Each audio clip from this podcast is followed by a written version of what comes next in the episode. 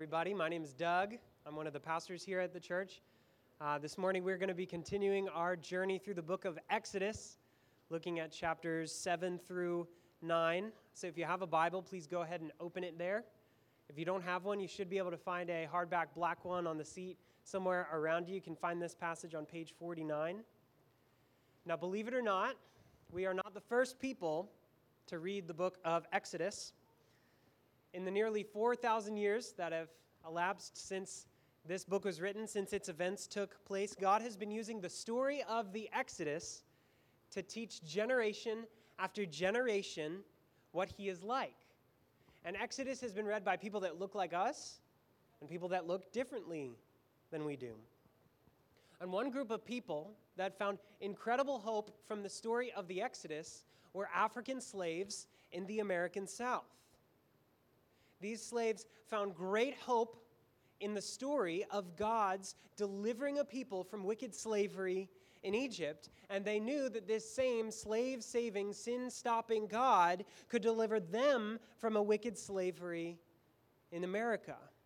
And so, this hope of the Exodus filled their sermons and their stories and their songs and their prayers. So, as the slaves trudged through the fields, they were constantly singing songs about Moses and singing songs about the God who delivers his people.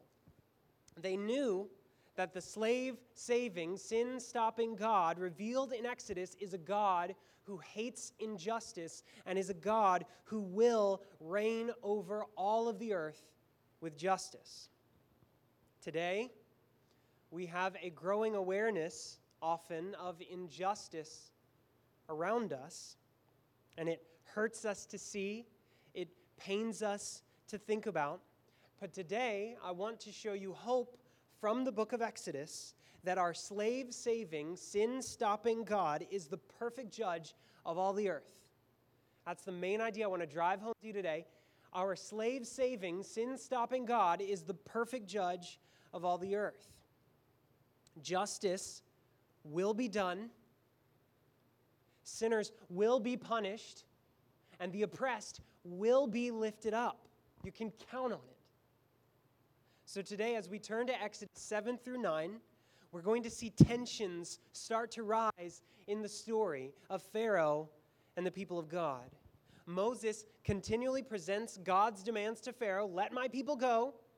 And Pharaoh continually refuses to submit to God's demands. But this God, who is the perfect judge of all the earth, cannot tolerate any injustice.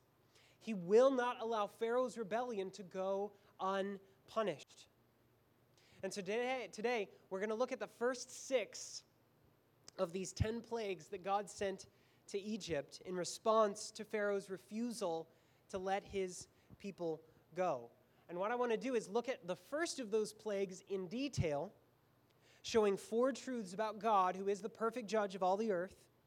And as we discover each of those truths, we're going to quickly look at the other five of the first six plagues and see how those truths unfold in those plagues as well.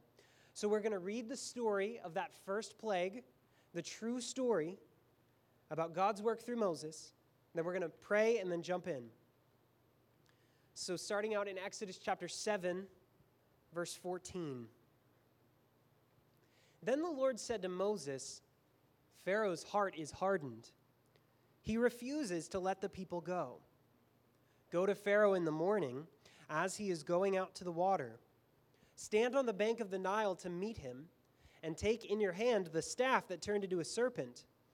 And you shall say to him, The Lord, the God of the Hebrews, sent me to you, saying, let my people go, that they may serve me in the wilderness.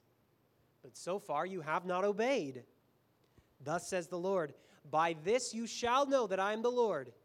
Behold, with the staff that is in my hand, I will strike the water that is in the Nile, and it shall turn into blood. The fish in the Nile shall die, and the Nile will stink, and the Egyptians will grow weary of drinking water from the Nile.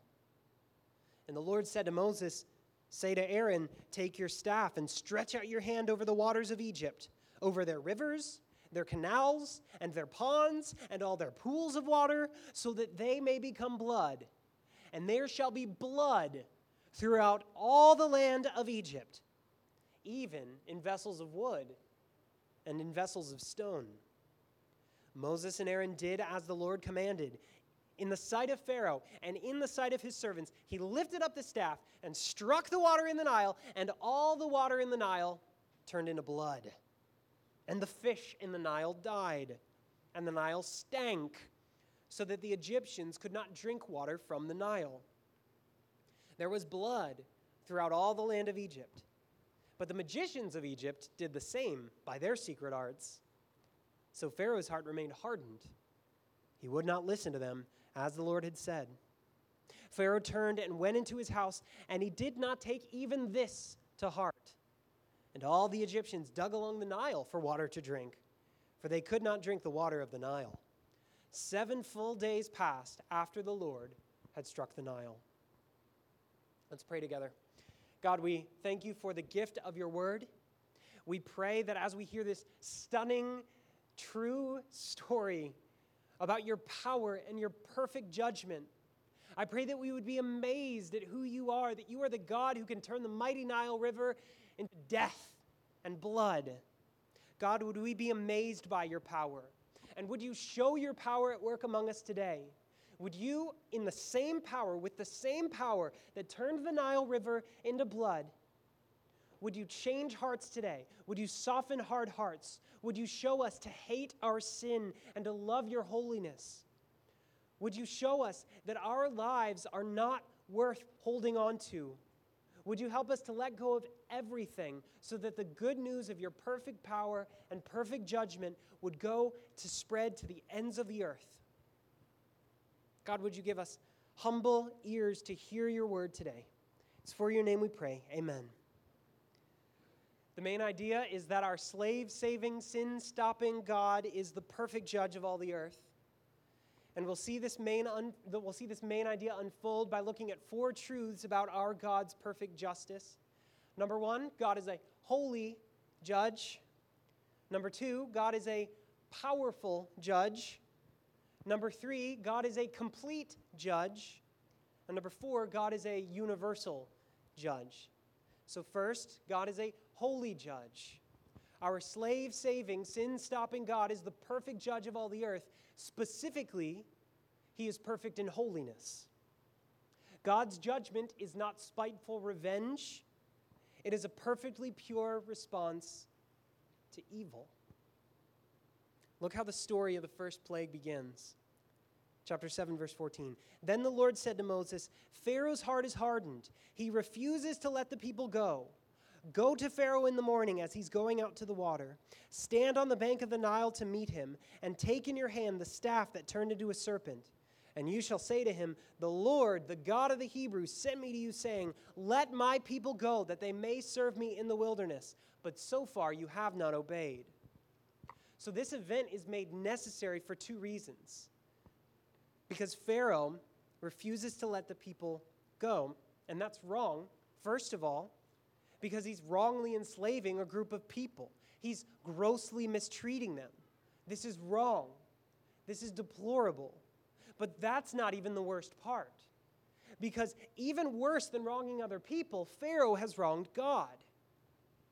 As we heard last week, God made a specific demand of Pharaoh let my people go, and Pharaoh refused to obey. He has disobeyed God, and he must be punished. And why has he disobeyed God? Look at verse 14. It's because his heart is hardened.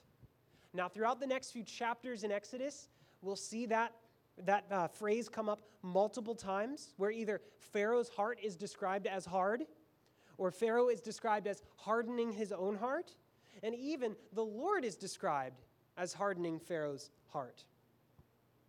To have a hard heart is to be stubborn and unyielding, set in your ways, no matter what God says.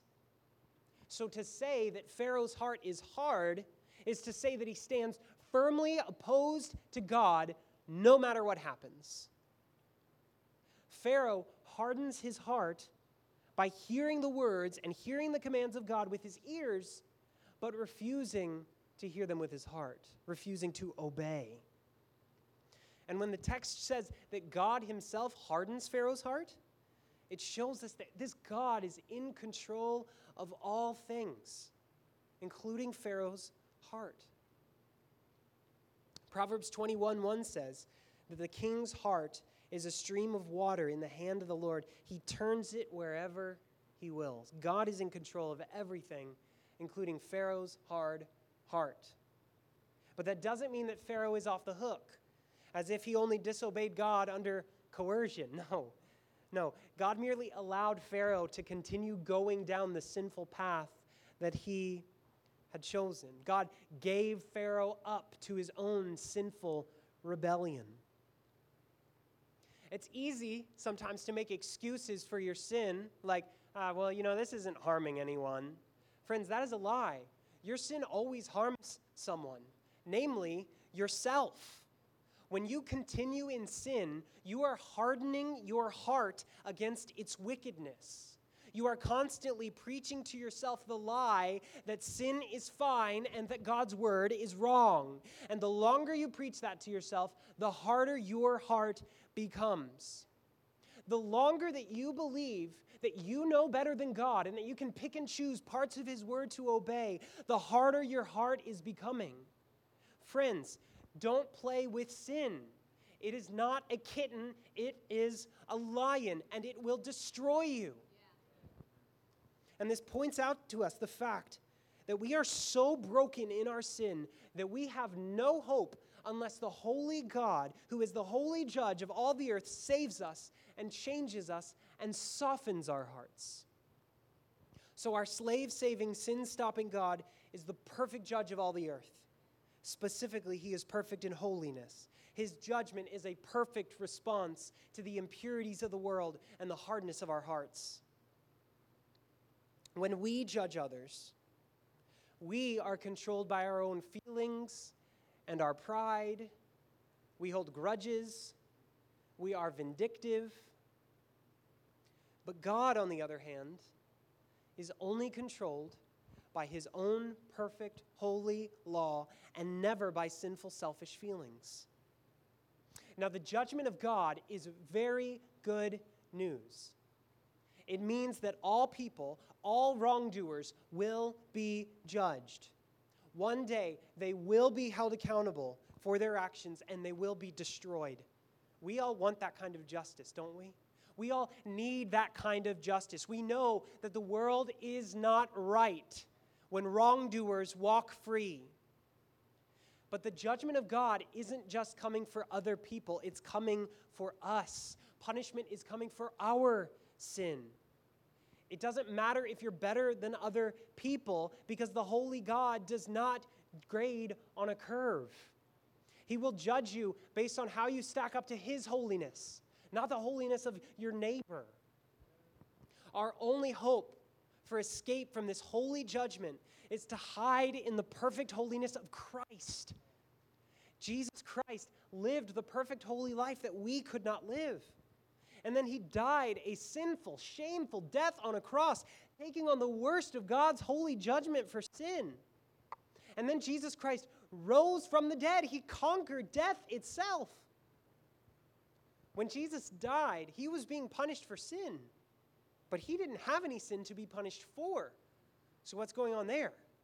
Is this a mistake in the holy judgment of God? No, this is not a mistake. This is the plan of our holy God. Christ took on the punishment for our sin so that if anyone looks to him, looks to the risen Lord Jesus with faith, he will save you from your sin. He will forgive you so that you are not held to the right punishment for your sin. And he will send the Holy Spirit to help you so that you are not controlled by the present power of sin. The holy God forgives not by sweeping your sin under the rug of the universe and ignoring it, but by laying it on his Son who suffered in our place, took that holy judgment onto himself. So, has God dealt with your sin in this way? Have you repented of your unholiness and believed in the holy Savior, Jesus Christ? He's inviting you today to do that. Our slave saving, sin stopping God is the perfect judge of all the earth. He is a holy judge, and number two, he is a powerful judge. Our slave saving, sin stopping God is the perfect judge of all the earth. Specifically, he is perfect in power. God is not limited. There is no end to his ability. There is no limit to his expertise. There is no weakness that could mar his strength. He does not merely have good intentions to bring about justice, he has the perfect power needed to always perfectly accomplish justice. So look how the story continues. Verse 17 Thus says the Lord, By this you shall know that I am the Lord. Behold, with the staff that is in my hand, I will strike the water that is in the Nile, and it shall turn into blood. The fish in the Nile shall die, and the Nile will stink, and the Egyptians will grow weary of drinking water from the Nile. And the Lord said to Moses, Say to Aaron, Take your staff and stretch out your hand over the waters of Egypt, over their rivers, their canals and their ponds and all their pools of water, so that they may become blood. And there shall be blood throughout the land of Egypt, even in vessels of wood and in vessels of stone. Moses and Aaron did as the Lord commanded. In the sight of Pharaoh and in the sight of his servants, he lifted up the staff and he struck the water in the Nile, and all the water in the Nile turned to blood. Do you see what happened there? God said, This is going to happen. And then in that last verse, it happened. God is a powerful judge with perfect power to accomplish always his perfect holy justice. Now, do you see how this section starts in verse 17? By this you shall know that I am the Lord. Friends, the word Lord means king, it means ruler, it means sovereign. God is saying, You want to know who's in charge, Pharaoh? I'm going to turn all of the water into blood. I'm going to completely decimate everything that you have so that you will know that I, the Lord, am in charge and that you are not. And then he does it. He's not just talk, he's got game. And notice how he does it. He doesn't just turn a little bit of water into blood like a magic trick, like, ooh, it's spooky. Uh, no, no, no. No, this judgment is comprehensive. Look again at verse 19. And the Lord said to Moses, Say to Aaron, Take your staff and stretch out your hand over the waters of Egypt, over their rivers, their canals, their ponds, their pools of water, so that they may become blood. And there shall be blood throughout all of the land of Egypt, even in vessels of wood and in vessels of stone. Every drop of water in the land of Egypt was infected. God's judgment is comprehensive and it is inescapable. And he goes on to do more astounding signs. Next, he fills the land with frogs. Now, that might not sound like such a big deal, but imagine if everything you have, everywhere you step, and perhaps most concerning, everything that you try to eat is covered with frogs and the things that frogs leave behind. That's absolutely disgusting. And then after the frogs come gnats and flies who bite every man and animal. And then all of the livestock of the Egyptians died. So they have no meat, they have no work animals, they have no transportation animals. And then the Egyptians are covered in boils. So they're itching and hurting all over, and they're moaning all night and all day. You can't sleep because you're covered in boils and it hurts to lay down. You can't work because you're covered in boils and it hurts to stand up. And God does all of this, according to Exodus 8:10, so that you may know that there is no one like the Lord, our God. God is unparalleled in power. There is no one like the Lord. So stop rebelling against him. Turn to him and trust. This God, who is perfect in power, is worthy of that. He is worthy of your trust. He will never let you down because he's perfect in power. And he's always true to his word. Christian, God will never lead you astray or leave you abandoned. The all powerful God is your guard, what do you have to worry about? You have no need that He is not powerful enough to meet. And if you're not a Christian, know that God has perfect power and He will catch up to you. Your sin is known by His perfect knowledge and it will be destroyed by His perfect power. But He's inviting you to come to faith in Him and to be saved. Not by figuring it out and cleaning yourself up, but by running to the Lord Jesus. God is a powerful judge. He has the power necessary to destroy all sin and to guard his people. Number three, God is a complete judge. He's a holy judge, he's a powerful judge, and he is a complete judge. Our slave saving, sin stopping God is the perfect judge of all the earth. Specifically, he is perfect in the extent of his justice. He is complete in his justice. He leaves no injustice partially punished or unpunished. Every sin will be perfectly punished. Look at Exodus 7 21 through 25.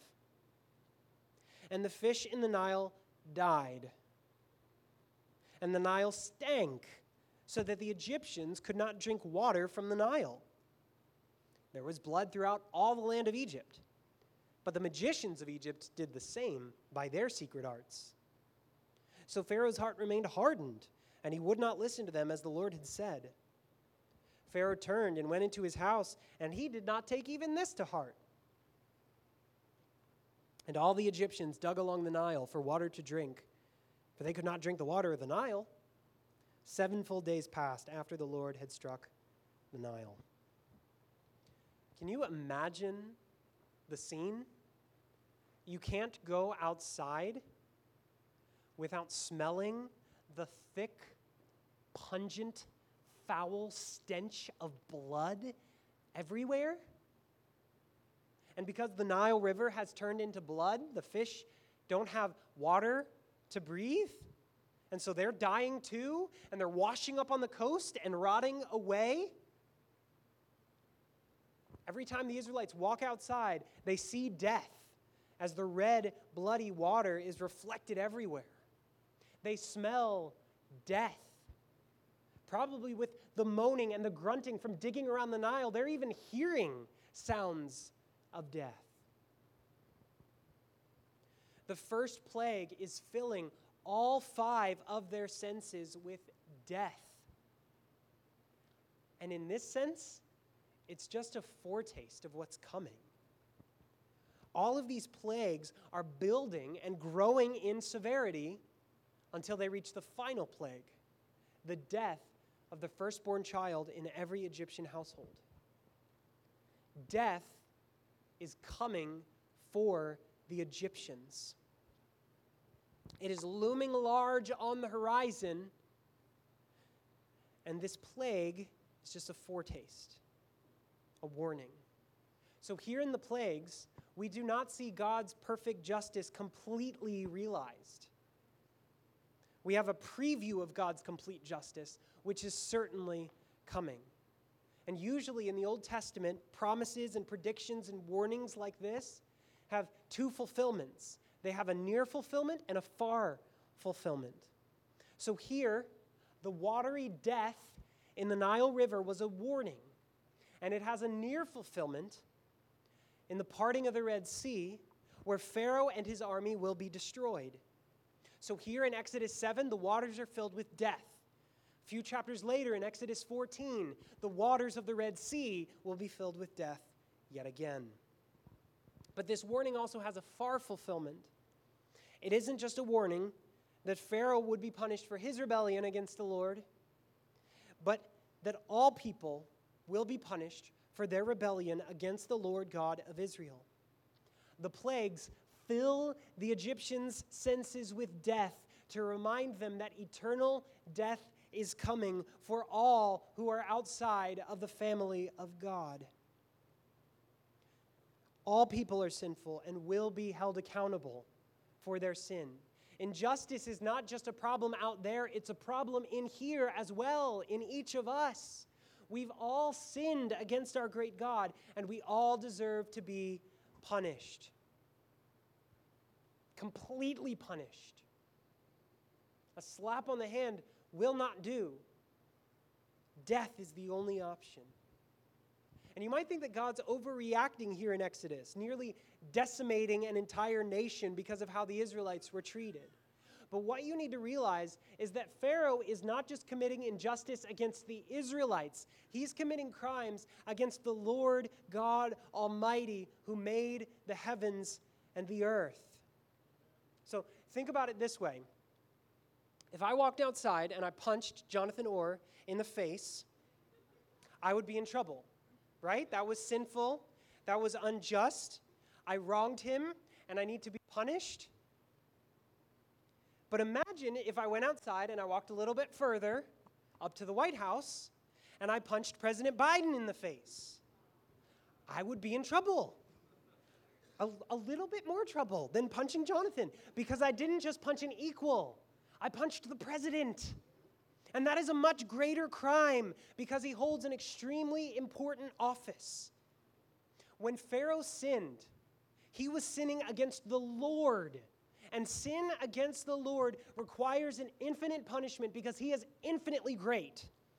All evil must be punished. But when we commit evil against an infinitely holy God, we have earned an infinite punishment. And by the way, every time we wrong another person or disobey the word of God or say that we know better than God's word, we are always committing evil against this holy God because all people are made in his image. All our sins are against this holy God, so all our sins are worthy of death. Death is the only option. And notice that Pharaoh's magicians do some pretty impressive signs themselves. They even replicate some of the plagues. We don't know how they did it.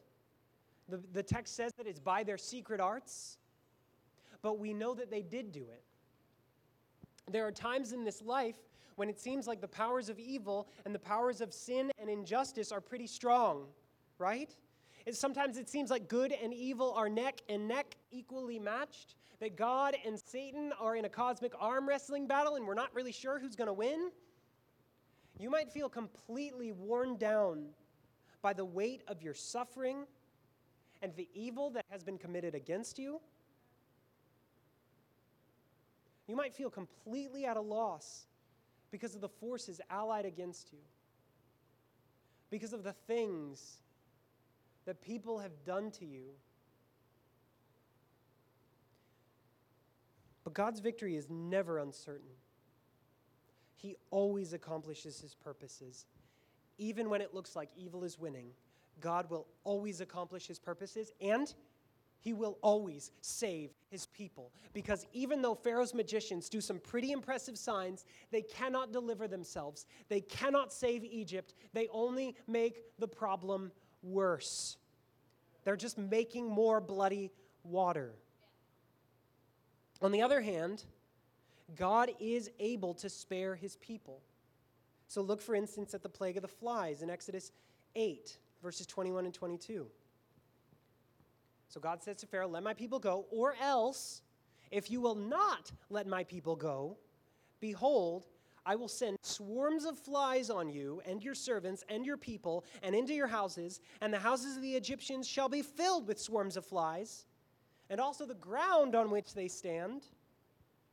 But on that day, I will set apart the land of Goshen, where my people dwell, so that no swarms of flies shall be there that you may know that I am the Lord in the midst of the earth.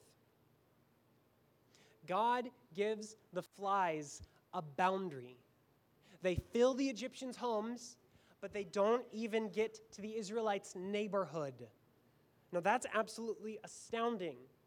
You can't train a fly. You can't reason with a fly, but God has them under his complete control. And the same thing happened in the other plagues. When all of Egypt's livestock died, the livestock of Israel stands strong. So while God can spare and deliver his people, the Egyptian magicians only make the problem worse. they turn more water into blood, they summon more flies.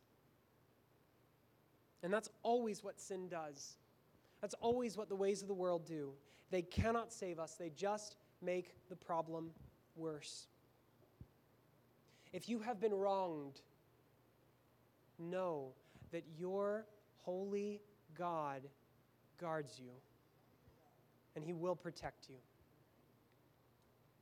On the other hand, if you think that rebelling against God will make your life better, you are hardening your heart.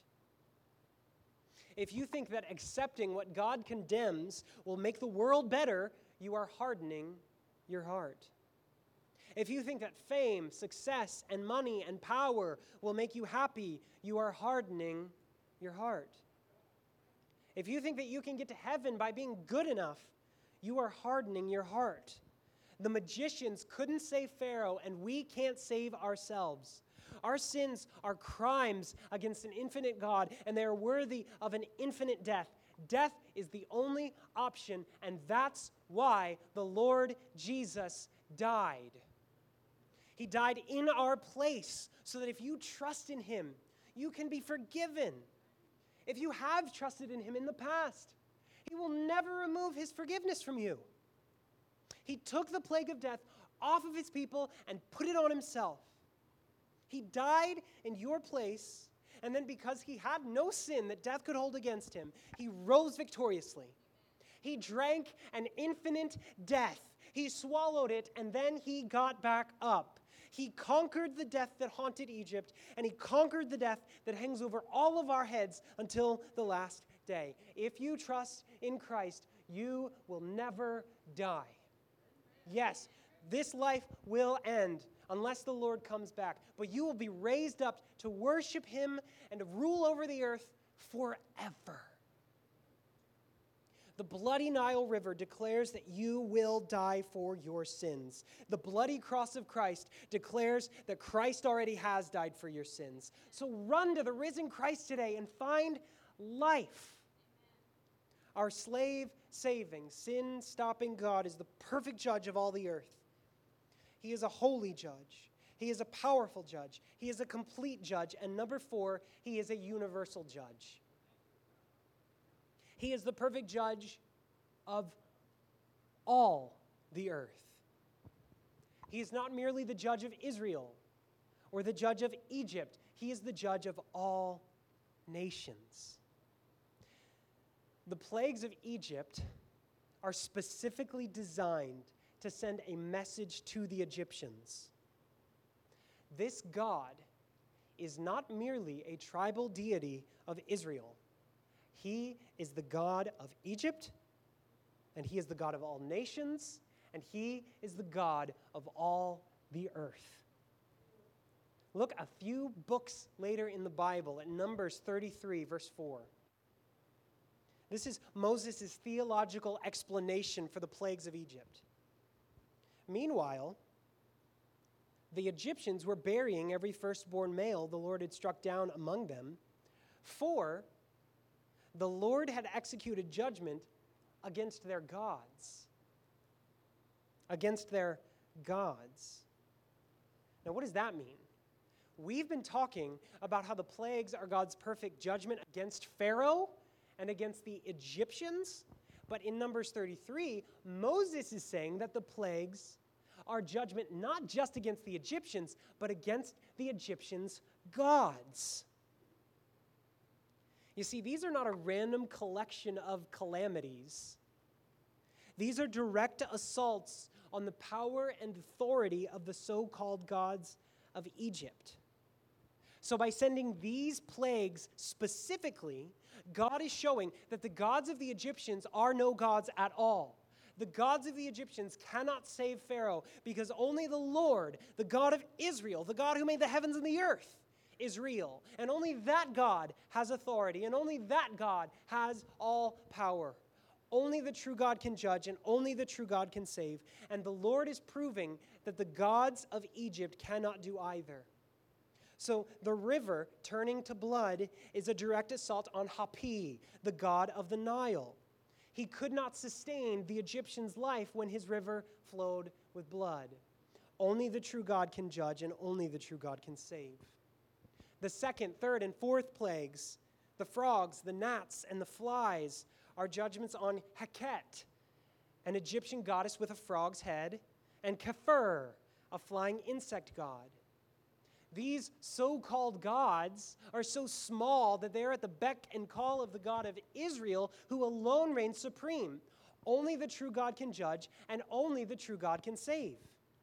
The fifth plague, the death of the livestock, is a judgment on the god Hathor, the guardian of Pharaoh, who is a cow. By killing all of the livestock, the real God is showing Pharaoh that his fake God guardian will be destroyed. There is no hope, there is no refuge from God's judgment apart from God himself. Only the true God can judge, and only the true God can save. The sixth plague, the boils, is a judgment of Sekhmet, an Egyptian goddess of healing. The goddess of healing has met her match, and she was no longer any use. Only the true God can judge, and only the true God can save. And I want to be clear this is not saying that the Old Testament's arguing that these gods are real or that there's some sort of cosmic battle between gods. No, uh, it's actually doing the opposite. By referencing each of these gods' domain, Exodus is showing that there is absolutely no king, there is no Pharaoh, there is no so called God that can even begin to compare to the one true God, the one true king, the judge of Pharaoh, the savior of his people, the Lord, the God of Israel, the great I am, the Alpha and the Omega. The God of the Bible is not another tribal deity, He is the perfect God of all the earth. And this means three things. First, no one is outside of his reign. If you have been harmed or maligned or betrayed or abused, know that God hears your cries just like he heard the cries of the Israelites, and justice will be done. God will not ever fail to fulfill his justice. Second, none of you None of us are outside of his reign. He is your king, whether you submit to him or not. He does hold authority over your life. He will come to judge. Only the true God can judge, and only the true God can save. So stop running to the false gods of sex or money or power. Run to the Lord Jesus Christ and be saved. If you want to learn more about what it means to trust in Christ and to thus be saved from the death judgment of God, please come and talk to us before you leave today. We'll have several prayer counselors in the back of the room who can pray with you and talk more with you about that or you can talk to the person who brought you. During the last song, please, we invite you to come back and pray with us. Third, if the Lord is the God of all nations, we must give our entire lives to making his name known among the nations. Only the true God can judge, and only the true God can save. And today, there are over 3,000 distinct people groups, groups of people marked by their ethnicity, language, culture, or tribe, who have never heard and have no way of hearing the good news that our God reigns, that He is coming to judge, and that He has sent His Son to die and rise again to save us from our sins. We prayed for one of them earlier. I want to tell you about another one of them the Rajput Garhwali of India. There are over half a million people living among the Rajput Garhwali, and none of them have ever heard the name of Jesus. There are no Christians among them or near them. There are no churches that they can drive to. There are no churches anywhere worshiping in their language. They have absolutely no way of knowing that God is the judge of all the earth and that there is only salvation in his crucified, risen Son. They have nothing to look forward to for all of eternity, except for the death that was foreshadowed in the plagues. The Rajput Garhwali speak a language called Garhwali. Throughout all of history, no one has ever praised Christ in that language. But God, the God of Israel, is worthy of praise in Garhwali. Revelation 5 9 says that Christ purchased people for God by his blood from every tribe and language and people and nation. Christ has purchased people from the Rajput Garhwali by his blood. And if the Rajput Garhwali do not hear the good news of Christ's resurrection, he will not receive the rewards of his suffering but we know that He will. So we've got to do something about it. God's glory demands that we do everything in our power to bring this good news to the ends of the earth so that every tribe, tongue, and nation we hear the good news that our slave saving, sin stopping God is the perfect judge of all the earth and that He has made a way for us to be saved by trusting in His Son. Consider how Romans chapter 10, verses 13 to 15 puts it. For Everyone who calls on the name of the Lord will be saved, saved from the fiery death judgment of God. But there's a problem. How then will they call on him in whom they have not believed? And how are they to believe in him of whom they have never heard? And how are they to hear without someone preaching? And how are they to preach unless they are sent? As it is written, How beautiful are the feet of those who preach the good news the Rajput Garhwali, and over 3 billion people around the world who have no access to the good news of Christ can be saved if they call upon the Lord. But they can only call upon the Lord if they believe. And they can only believe if they hear the good news. And they can only hear the good news if a Christian preaches it to them. And those Christians can only preach it to them if they are sent by other Christians every Christian has a role to play. Some go and share this good news so that the unreached can hear, believe, call upon the Lord, and be saved. Others send those Christians faithfully, radically, sacrificially, dangerously, supporting them by prayer, encouragement, and support. Some go, some send. Everyone has a part to play. This is not varsity and junior varsity. This is every Christian radically laying down their lives, all of their dreams, and all of their preferences so that the nations would hear the good news that Christ is King. Global missions is the mission of the church. It is not one potential ministry for you to get involved in. It is the mission of the church to make disciples of all nations. Christ is worthy of your entire life. So give it away to making this news known, to go or to send. You can be a part of sending missionaries. When you give to our church, for instance, a portion of that gift is set aside to support missionaries around the globe, including one couple whose names are Logan and Emily. And they're going to be going to Southeast Asia in a few months, working with a team among the unreached. They're going to be laboring among a group of people like the Rajput Garhwali who have never heard the good news that Christ is risen. And we get to be a part of that. We're going to be keeping you updated on your work because you're their senders. So you need to be praying for them. For now, they're having visa issues. So pray that their visas would be granted so that they can join their team's work. Some of you are called to lay down your lives to go as a missionary. We live in a very transient city. Most of you will move away from this city in the next few years. You're going to move away, if that's the case. Why not move overseas? You could leverage your career strategically for the spread of Christ's name in every tribe, tongue, and nation. Many of the unreached people groups that remain are closed off to missionaries and religious workers. You cannot go and openly say, I'm a missionary and I'm here to change this people group. Yeah. You can't do that. But these groups are clamoring for lawyers and healthcare workers and engineers and teachers and communications professionals and international experts and childcare workers and more. Do you know how I got that list of professions? I looked through the membership of Pillar DC and I wrote down some of your jobs.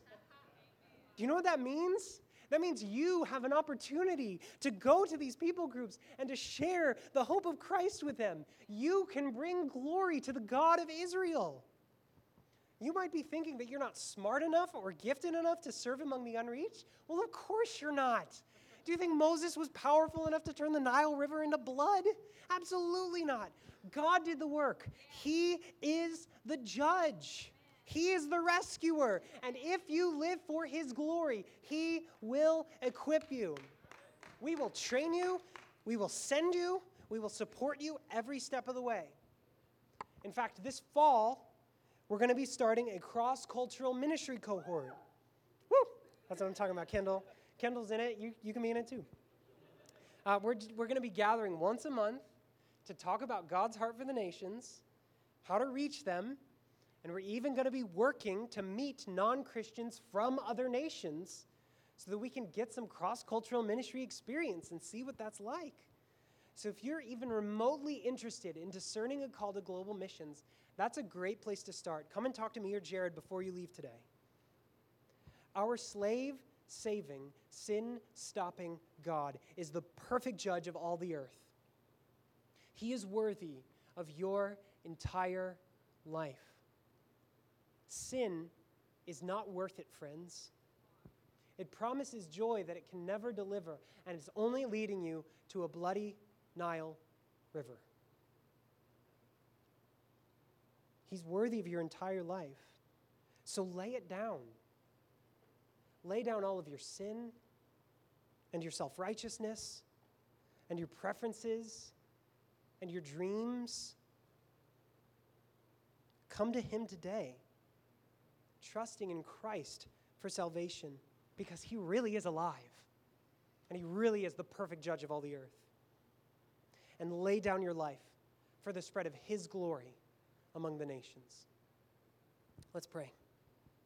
God, we thank you so much for the gift of your word. We thank you so much that